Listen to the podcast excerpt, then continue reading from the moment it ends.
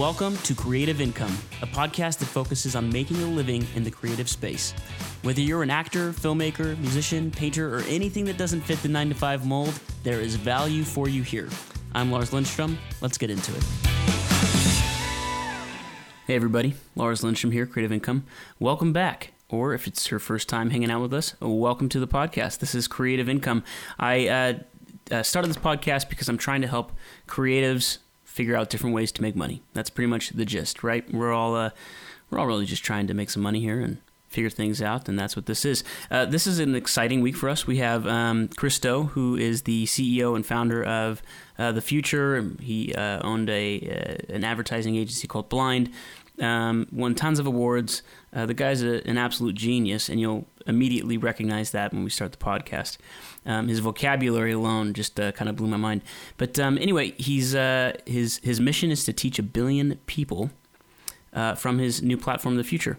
um, which is obviously a very lofty goal. That's like 13% of the world's population, not just the U.S. Um, so you know, I I don't know how he's going to do it yet, and I don't think he does either. And we get into that a little bit in this episode. We also talk about how to know how much to charge, um, and how to know self worth as an artist. Uh, so lots of great stuff coming up in the episode. Um, my week. Let's see, what do I got going on? I have a lot of rentals going out right now. Uh, I, I, own a ton of camera equipment and grip and electric equipment for for uh, lighting and film, and uh, yeah, the phone's just kind of nonstop at the moment. I've got like a commercial that I'm trying to shoot in the middle of the week, and I've got um, camera packages and grip packages kind of on bookends uh, in between that shoot. So I'm trying to get it all satisfied and taken care of. So yeah, man, things are busy. Um, my rotator cuff injury that I mentioned from mountain biking is on the mend. I can lift my elbow above my waist, which is a good thing.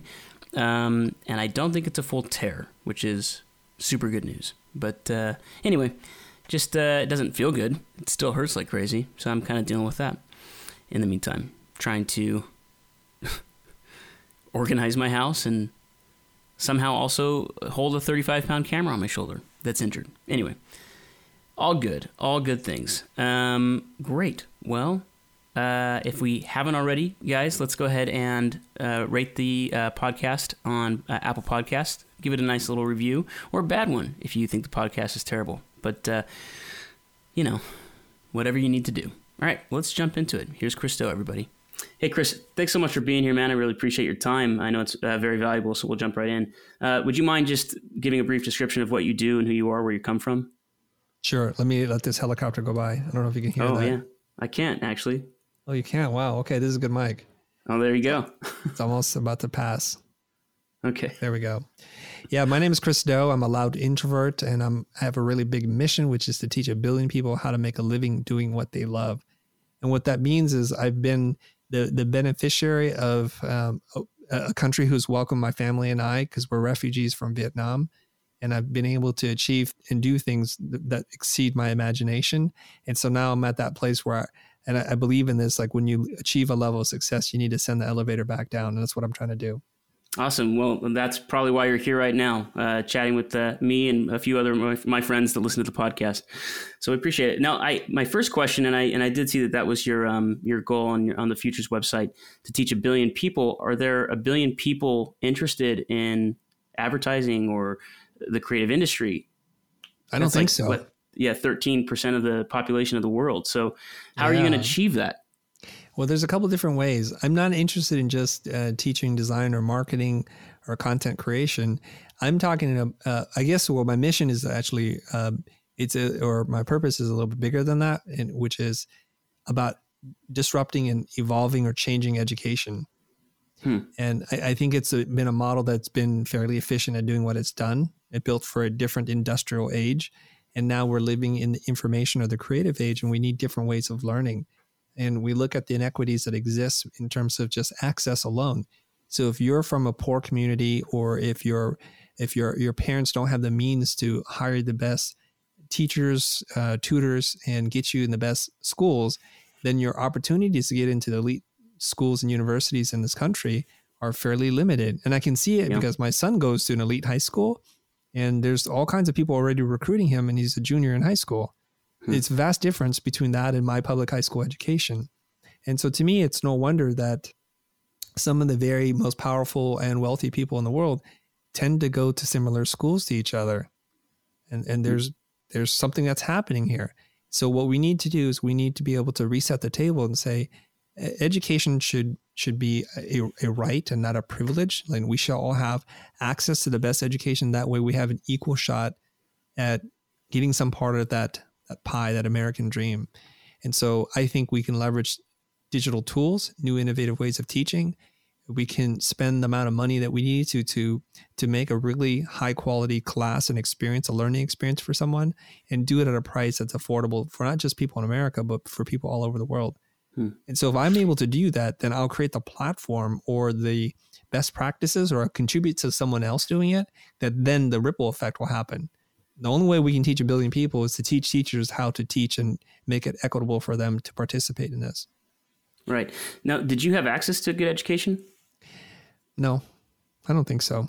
I mean, you don't think so? No, I, I went to, you know, I lived in a middle to upper middle class neighborhood all my life, went to public school. Uh, I, I, didn't really feel engaged in, in public high school. There's a handful of teachers uh, throughout my education that have made a difference in my life. I cherish them uh, you know, in my mind for the rest of my life.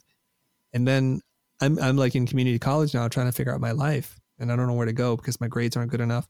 I can't get into the schools I applied to. And eventually I find my way into graphic design and apply to get to Art Center. Now, Art Center is a great school. That's that's how I know your father. Right. Yeah. And that changed my life. And so again, it's like it's very clear to me what can happen when you're in the right place and you have access, but then then you look around and I remember this experience very vividly in my mind. Uh, relatively speaking, I was one of the poorer students. I'm not poor. I'm not saying my parents are poor, but mm-hmm. relative to my classmates who were driving fancy European cars, going on trips and and and and dressed a certain way, like falling out of a J. Crew catalog or whatever. I was thinking, man, I just want to make it through this semester. You know, my parents made enough to yeah. to get me in, and then the rest is just financed by Mastercard and Visa. Right. Yeah. Exactly. Okay. So, what uh, makes you qualified then to teach a billion people?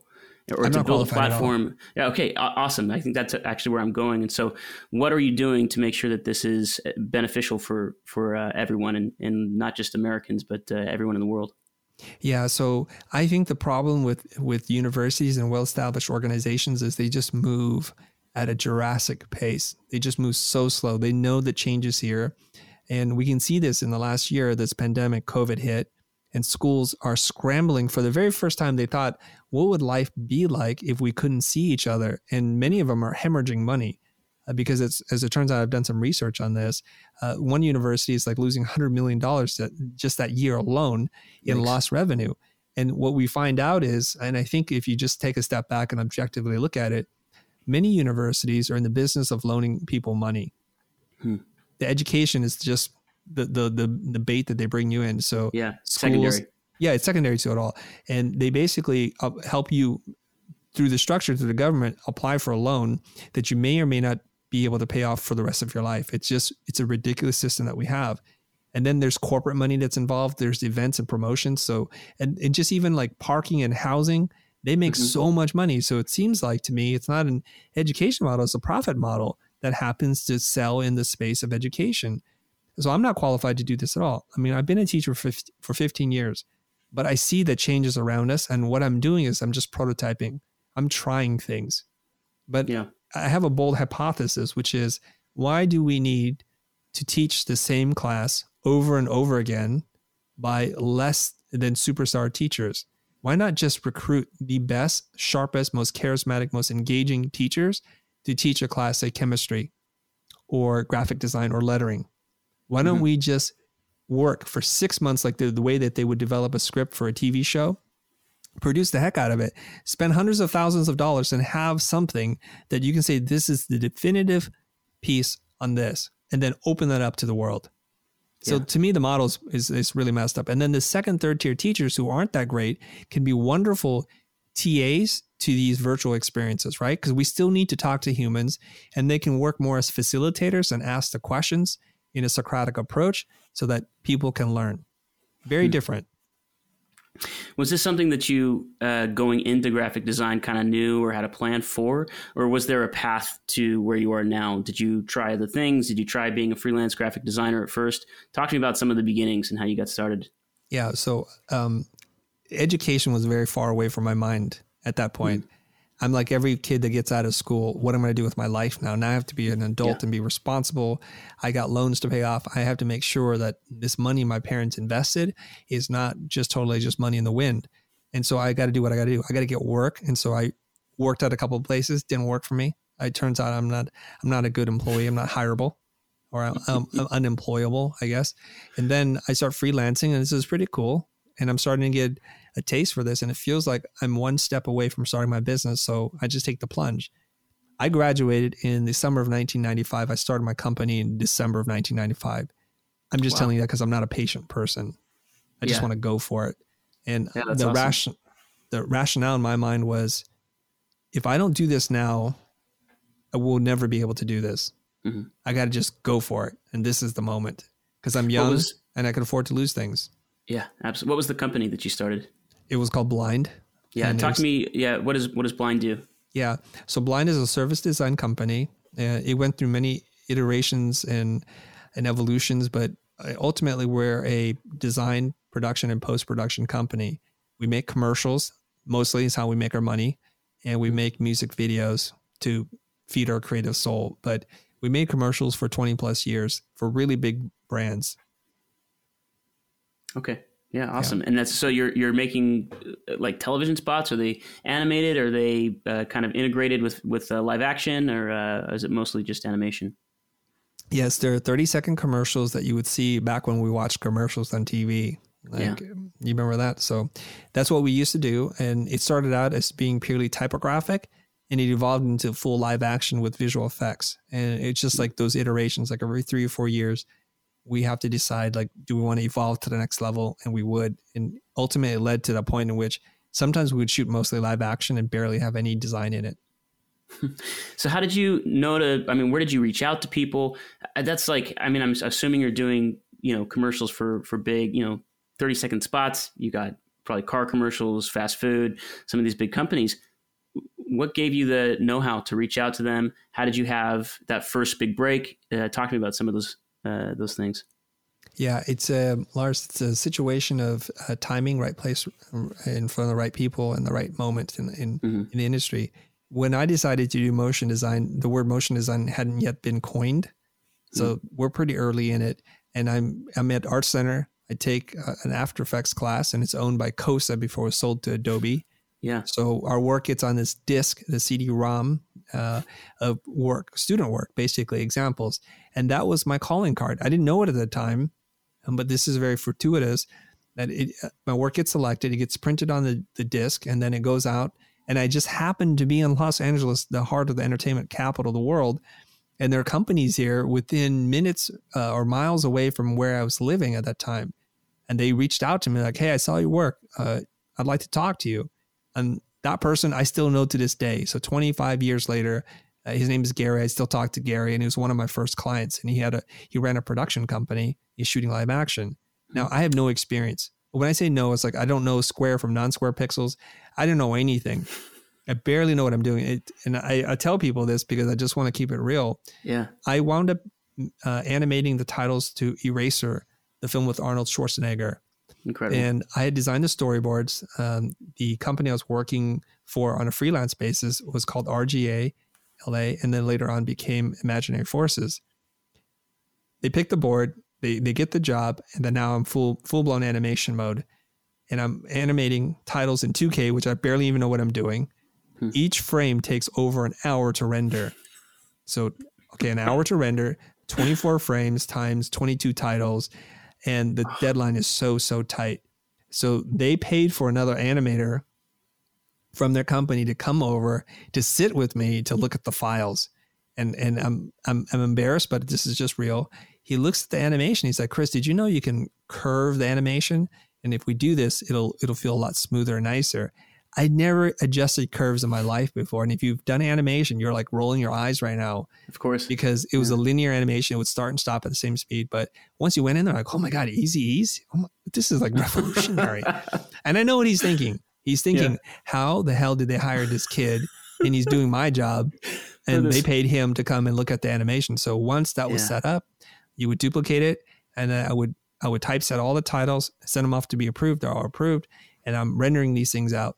And I'm sitting there babysitting every one of these machines. I had mm-hmm. to hmm. rent a couple of machines.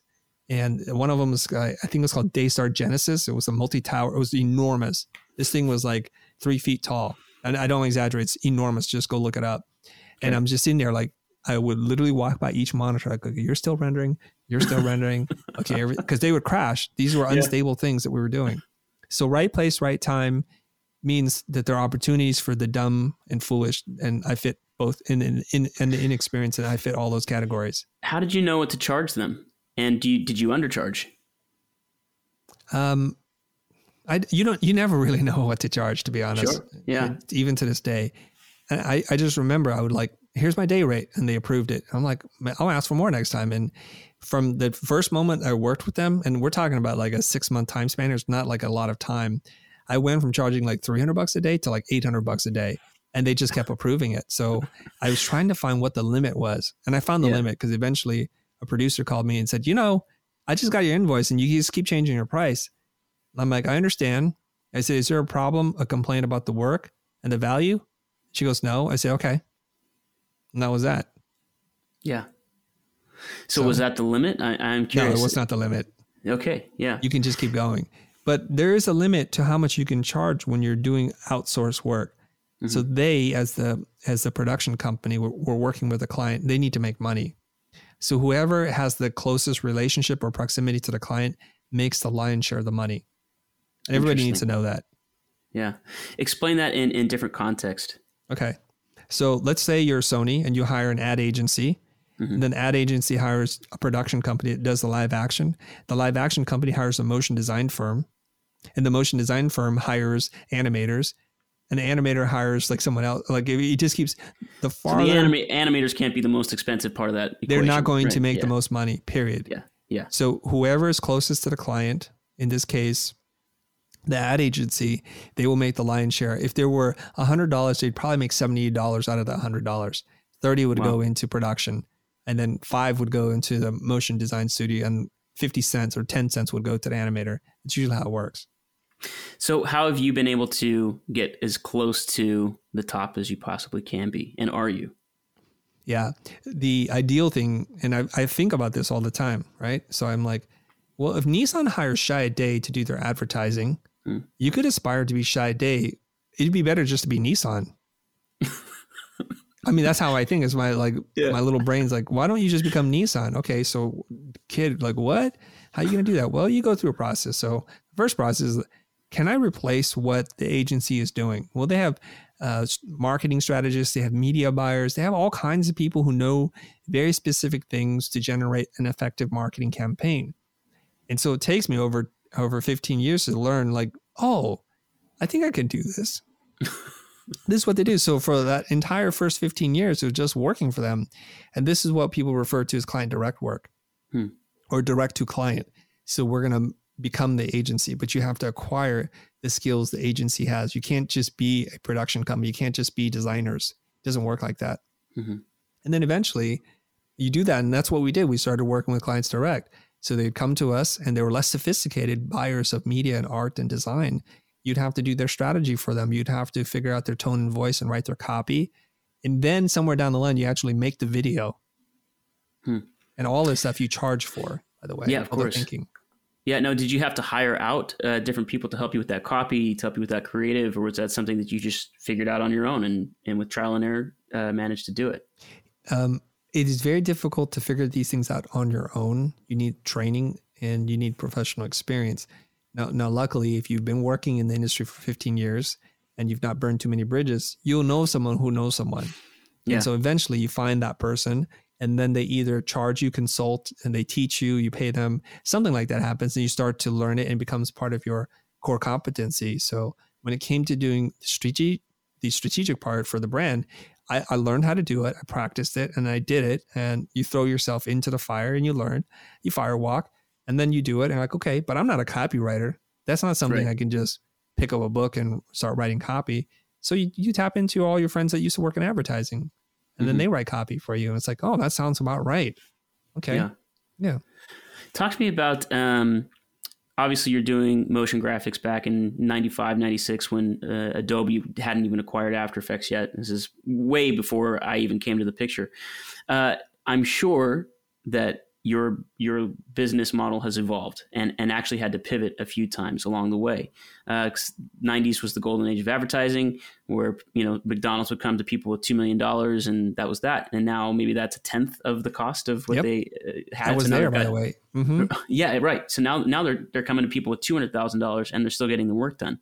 Yep. How have you had to pivot and talk to me about some of the um, uh, um, safe safe guards, you know, not having too much overhead and making sure that uh, you, you weren't caught in hot water. Yeah. Uh, the the idea is everything changes all the time. It's the question of whether or not you see it and if you can adapt quickly enough to it.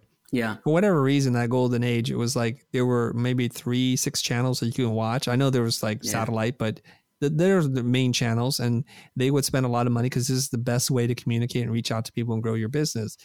Agencies used to get the media buy which mm-hmm. is enormous, right? That's the budget that they spend just to buy uh, advertising. I remember reading about this. I think it was in the late '90s that American Express spent half a billion dollars just in media buy alone. So Incredible. if you take ten percent of that, you're doing pretty good as an agency. Maybe Absolutely. you take more. But then the business model changes because what happens is brands get really smart and sophisticated. They cherry pick from the agency people they like working with and they bring them inside and they become their chief brand officer and then they piecemeal everything out. They say we'll buy the media ourselves. So this, it just creates downward pressure. Yeah. The agencies I know are going out of business or they have to change their business model. They actually have to make money in production now. Whereas before mm-hmm. they could do it at a loss and get the money back in the media buy. So all these things are changing. And so we, we're kind of arcing out of this free for all spending. This is a, in that time pre dot com bubble meltdown and there was funny yeah. money. I remember there was a comic strip and they would spin somebody around in a chair and the dumb guy in the office would point to something and they would buy that stock and that stock would be like shoot up like 10, 100 times the value. dumb money, yeah. speculative yeah. market. Of course it's going to crash. And certainly it did. So there was the dot com bust and that's what happened. And then mm-hmm. people start getting smarter and they keep evolving. So what do you have to do? You have to learn how to make the things that you make in a much leaner way and I remember this is hilarious because for us to do a live action shoot one day would probably cost somewhere between ninety to one hundred twenty thousand dollars just to be on set. Yep. And I thought that was a lot of money. Mm-hmm. And it was. But then one of my producers say, well, Ridley Scott can't step on the set unless it's six hundred thousand dollars because he wants all these things. He yeah. wants this DP, he wants that art director, and he wants to do it big. And so for them, uh, making commercials was going to be tougher and tougher and, mm. and they, they had a hard time figuring it out. And you take it all the way to the end. So we're talking now like 2018, 2017. What's happening is now we have to learn how to make the same things we used to make for, like you said, a tenth. And it's probably even less than that. And yeah. we have to get really smart. And DS, DSLRs are available. It mm-hmm. becomes a thing technology keeps changing, it pushes, and now you can create a cinematic quality level image with depth of field and the richness of film for two thousand bucks instead of two hundred thousand bucks. Yeah. yeah. at that time, Canon 5D Mark II, I believe, yep. that changed the game. Full size sensor, beautiful look, and it started to yeah. evolve. I remember it was uh, I think probably was it two thousand and nine or 2010 i remember uh, at college just uh, my friend sent me this video it was comparing the the RED One which was the only digital cinema camera at the time that was like the body itself was seventeen and a half thousand dollars, which I just couldn't possibly imagine having owning personally, uh, compared to the 5D Mark II, and I liked the 5D Mark II more. I mean, it just blew my mind that suddenly this entire world of cinematic possibilities was unlocked in an instant. So yeah, so that uh, that did change things. Yeah. Um, how did that affect your business? Did you have employees that you had to let go at the time? Uh, was your overhead much bigger than it, than it needed to be, or were you able to see the future? Uh, no pun intended. Um, and evolve and adapt in time. Yeah, we go through cycles like this all the time. because if you're in a fast moving market, the team that got you here won't get you there. And so mm-hmm. we have to go through this, and it's a painful emotional process where I have to say, I love all of you. You're amazing people, but our business is not here anymore. We have to survive, and so I have to cut a third of you. Yeah. And you go through that, and it's it's it gets a little easier, but it's still never easy. And you have to let people go and say, "You're a good human being. There's nothing wrong with you. I just can't afford to keep you here because our business isn't here anymore." And then you can see uh, this slow trickle of work that's flowing from our reps. And it's like, what's going on? They're like, well, there's no work to be had. We don't know what to do. So the mm. slowdown in in production. And I remember back in the day, um, Powerade. This is a late '80s, early ni- uh, I'm sorry, late '90s, early 2000s. Powerade was like launching. They dropped an s load of money to make a commercial, like like a, a future sports arena you know, with mm-hmm. CG and robots and tunnels and production, because I was involved in it. I was like, holy cow, the kind of money they're spending on this thing. Fast forward today, you don't see many of those epic commercials anymore because no. that's not where people's attention are. They're on social media. They're right. vertical videos. They're Which and the and the climate's real. entirely different too, where it's more totally. real, exactly. Where you have a personal element and everything, right? It's like I, I always joke that um like I'll see a commercial and it's like lens flare is anamorphic, two four to one, you know, and you know, it's like a dad and a daughter on a train, and it's all emotional. And I'm like, what is this even for? At the end, it says like something like Sharpie, make it last, or something. You know what I mean? It has nothing yeah. to do with what I'm seeing, but it's just like once you once you evolve um, and make things more emotional or connect them to personal people or their lives, then then they just respond differently to it. And that's what you see, I think, a lot with uh, YouTube and Instagram and uh, and a lot of marketing moving towards those platforms because people feel like they're buddies with some of these people, and there's a human element well, to everything. They're real people. They're real, and you trust they are them, real people. Right? Yeah, exactly. Right. So agencies are going to give some young influencer thirty thousand dollars. Say, here's the sharpie. We just need to end on this line, make it last. Mm-hmm. They'll do something outrageous, funny, cool, and it'll be um, consistent with their voice and their tone. And if they have a couple million followers, that's the eyeballs that they want. Yeah. And and what a what a great deal for that company for Sharpie. You know, I mean, a oh, couple yeah. million followers, a couple like so that's how many impressions? You know, two million impressions on this on this Sharpie thing that they already have come to this person and they've volunteered their follow. You know, they already are interested in what they're doing. That's right. So, have you been able to to capitalize on some of this uh, market? Are you on social media? Are you talking about social media with some of your your marketing?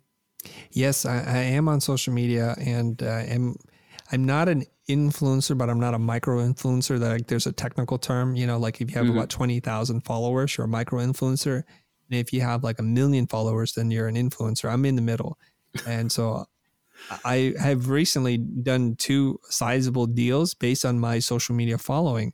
Uh, mm-hmm. I, I can't tell the com- name of the company, but it's for $120,000 to post three things on my account.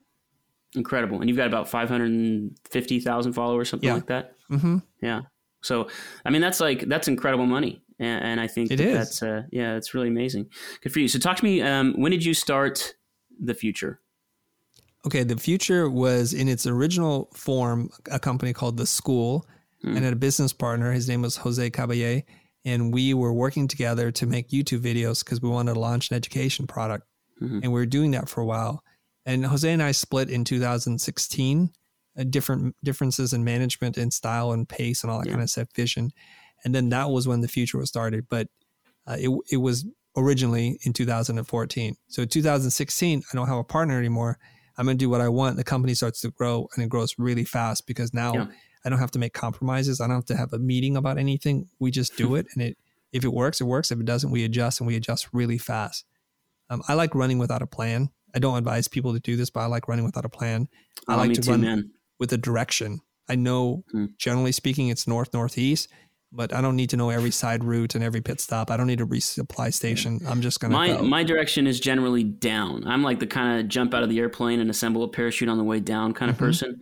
So it's a little bit different. I think I like your method more. I might I might have to change things up a little bit, but uh, yeah. Sorry, go ahead. Less impact on you if you don't get it right. By the way, yeah, the metaphor. Okay. yeah. yeah. So we start doing this thing and then we're growing our company 300% year over year, which is crazy, right? And mm-hmm. I'm thinking, oh my goodness, I think the Futur as an education company is going to exceed Blind as a service design company especially because mm. we're still trying to figure out what does the market want from us, right?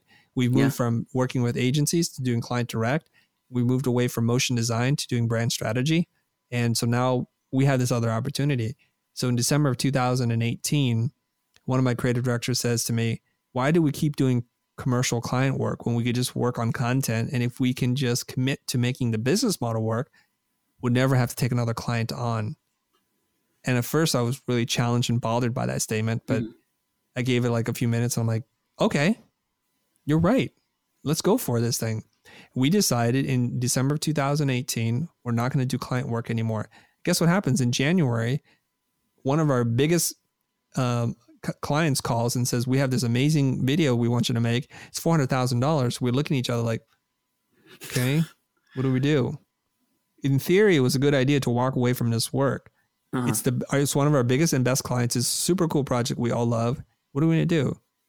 And we said no. And I thought wow. saying no would hurt me a lot more emotionally. Financially, yeah. it's going to hurt me for sure. But emotionally, sure. I thought, you know, maybe we just, we just do this like one last time. But no, we just said no. We committed to it and we've never looked back. So we haven't done client work since December 2018. Wow, incredible. So are you is is blind then merging with the Futur at all or is there a very distinct uh, separation between the two? There is a very clear distinction because nobody works for Blind anymore. Everybody is on the Futur's payroll. We don't do client work anymore. We hold Blind as an entity because I'm I'm not sure what I want to do with it yet. Mm-hmm. But we keep Blind around because a lot of people on on YouTube and social media they've never done anything with their lives, right? So when you start to poke behind the curtain, you're like, oh, you're selling me the thing that you want to sell me. That's how you're going to get rich, right? Well, we actually have a rich history of doing work for 20 plus years and some some really hard jobs, some really amazing jobs. Well, it's there. And so mm-hmm. we use it now as proof positive, like, you know, it wasn't from nothing. I didn't yeah. just pop up online one day and decide like I'm gonna teach people how to make stuff. So you've taken this creative group of people and you've brought them over to the Futur and that we've got uh, creative directors, we've got uh, graphic designers, and and you're building a an educational network, uh, which I, I know about only because my dad, who's a, a graphic designer and letter artist, uh, letterform artist, um, has a couple of videos on your on your platform. Yep. Um, talk to me about uh, how it started and how it's evolving, because I think from what I can gather when I go there, it feels very design centric uh, with undertones in business and for creatives. Um, but what's the idea? What's the plan for the future? Yeah. And your observation is spot on. We have we're a company with a personality disorder, and I'm not going to hide from it. Yeah, we're not always sure what the heck we are. Right. Mm, mm-hmm. At the end of the day, you can say we're an education company. That works, but it's pretty broad and generic, and that's not going to help anybody. My background is in design, in in production, motion graphics, animation, visual effects, but I'm not that interested in building a company around the things that I used to do because those things change all the time. Sure. I find that there's a gap in the market between a creative person and a business owner in the creative space. And so you can go to school, and there's lots of really fine schools out there that'll teach you the art and craft of making a film, uh, doing audio productions, whatever. There's great schools for all this stuff to do mm-hmm. compositions, mm-hmm. to do anything. But generally speaking, that's as far as they're going to take you. So you'll be an amazing craft person. You you can be an artist or an artiste or whatever artisan, but you are going to struggle with the rest of it, which is about marketing, negotiations, uh, overcoming sales objections, all that kind of stuff. Running a company, scaling a company. So that's where we're happiest is when we can talk about the intersection between business and commerce and art and design. Hmm. And that's where we live. So yes, we need to give people tools first, like logo design, letter form design, etc. But we're going to quickly pivot over here because it's pretty wide open over here. And yeah. rather than compete in the red ocean, I would rather be here in the blue ocean. Mm-hmm. And it's universal, right? So I, I think uh, design is not universal. Not everybody wants to be a designer necessarily, right. but everybody wants to make more money. Everybody wants to have those tools to know how to communicate uh, uh, with clients, to have a better business mindset, uh, to generate more income. Uh, whether you're a chemist, right, or a graphic designer, uh, and I think that's what's for me the most fascinating part about uh, about the Futur is those courses, and that's what piqued my interest actually personally. Um, so what is what's the plan? What how do you how are you going to teach a billion people? Coming back to the beginning here. Yeah, so we have to prove the business model 1st hmm And there are people who are doing things that look like what we do and are much more successful by a factor of three or four X. What they are is they, they teach one course and they it's very meta. It's usually a webinar on how to run webinars, or it's a teacher teaching you how to teach and sell teaching courses. And it's like, oh, it's a little weird. Okay. Mhm. They're all marketing Yeah. courses essentially. And they're doing really well. And that that is a lifestyle business. You will live really well and you have to work very few hours and it's a dream for most creative people. But if you have this big mission to change education and you want to be able to, Yeah. to create the blueprint, well, it's a lot different because right now what we're doing is we're building a curriculum. Uh, like, say, if you want to become a full fledged graphic designer, what kinds of courses do we have to create so that it'll flow from from one to the next? And our idea is that in four years, when we're done, you, you can sit there and you can say, I'll, I'll go to a private art school or I'll go to the Futur and spend one tenth or one fiftieth of the money and get Mhm. a comparable education. I'm not going to compromise. It's either this or this, and you want a different experience. That's all. Once we're able to build this where the students feel like they get great value, the teachers get paid, they have intellectual property that they own forever and, and collect a royalty every single time we sell a course. They don't have to do anything else but create the original course. We'll handle the rest. Then I know that that's the blueprint or the operating system that then can scale. Now you can take that same blueprint and say, well, we'll get into accounting, we'll get into business management. Now you just follow the formula and it will work. So right now we're just working on the formula, proving the business model first. We're not there yet. We've got a ways to go. Have uh, how successful are you so far? Uh, we've done two years now where we've done north of three million dollars, but I don't. I'm not looking at that as successful. This year we're trying to get to five million dollars in revenue, and then ten, and then fifteen, or something like that. Maybe Mhm. bigger jumps. I'm not sure. But once we get into double-digit millions of dollars in revenue, I feel like we have more resources that we can then have uh, people who are in education design, teachers, producers, writers, and art directors, everybody working on this full time, so that we're constantly in a state of developing courses, producing the courses, or marketing the courses. And it's just going year round in a smooth cycle. In order to do that, we can take investment money, or I can just spend all of my money, or I can just do a little bit at a time. So it's a combination of all those three things, except for investment money. What advice, uh, one piece of advice do you have for young creatives starting out? Uh, and, and not, let's say they've been to school, they're just looking for work now. What, what one piece of advice do you have for them on how to get work and how to generate income? Make content. That, I mean, that's the bottom line. Make content because you can be the world's most talented person and be dead broke if no one knows you. Hmm. So people hire who they know, like, and trust. And so before they can trust you, before they can like you, they need to know you first. And the best way I know how, even if you're in school, even if you're in high school right now, start working on the thing that you think you want to be known for, the one thing. And you can change your mind. Totally okay. That's fine. People change their mind all the time. But you're Mhm. getting into the practice of expressing of expressing and articulating your thinking in a visual form. This could be on TikTok, it could be on Instagram, it could be on YouTube. You can write a medium post, whatever floats your boat. The best way that you know how to communicate to the world, just do that and get into the practice of that. One, you'll grow an audience that might turn into a community of fans, but more importantly, you get to learn about who you are. Like back when I was in school in junior high, they would say, keep a journal, keep a journal. It's really important to keep a journal. And guess what? I did not keep a journal. and now I understand the importance of keeping a journal, which is you you discover what you know by articulating that to others. Yeah. That's why it's so important. Wonderful. Well, Chris, I, I can't tell you how much I appreciate you you taking the time out of your day to to be here. So, uh, thank you again. Is there anything else you want to say before we sign off? No, I appreciate the conversation. It was really fun. Uh, Yeah. Yeah. Thank you. Where can people find out more about uh, the Futur? Okay. The Or you. Easiest, yeah, The easiest way to find out about the Futur is go to thefutur.com. The Futur has no E in it. And people always wonder, like, where did the E go? I say, we just dropped it. We dropped the ego, man. That's it. So it's F U T U R. we dropped the ego. Yeah. Oh, I didn't I didn't catch that. That's hysterical. no, yeah, we're the ego. No, you don't have it. Yeah. We don't have any ego. It's gone. So it's the Ah, the Futur, the Futur. You can also find me everywhere on social media. I'm at the Chris Do. Last name is D O. So the Chris Do. It's a two letter last name.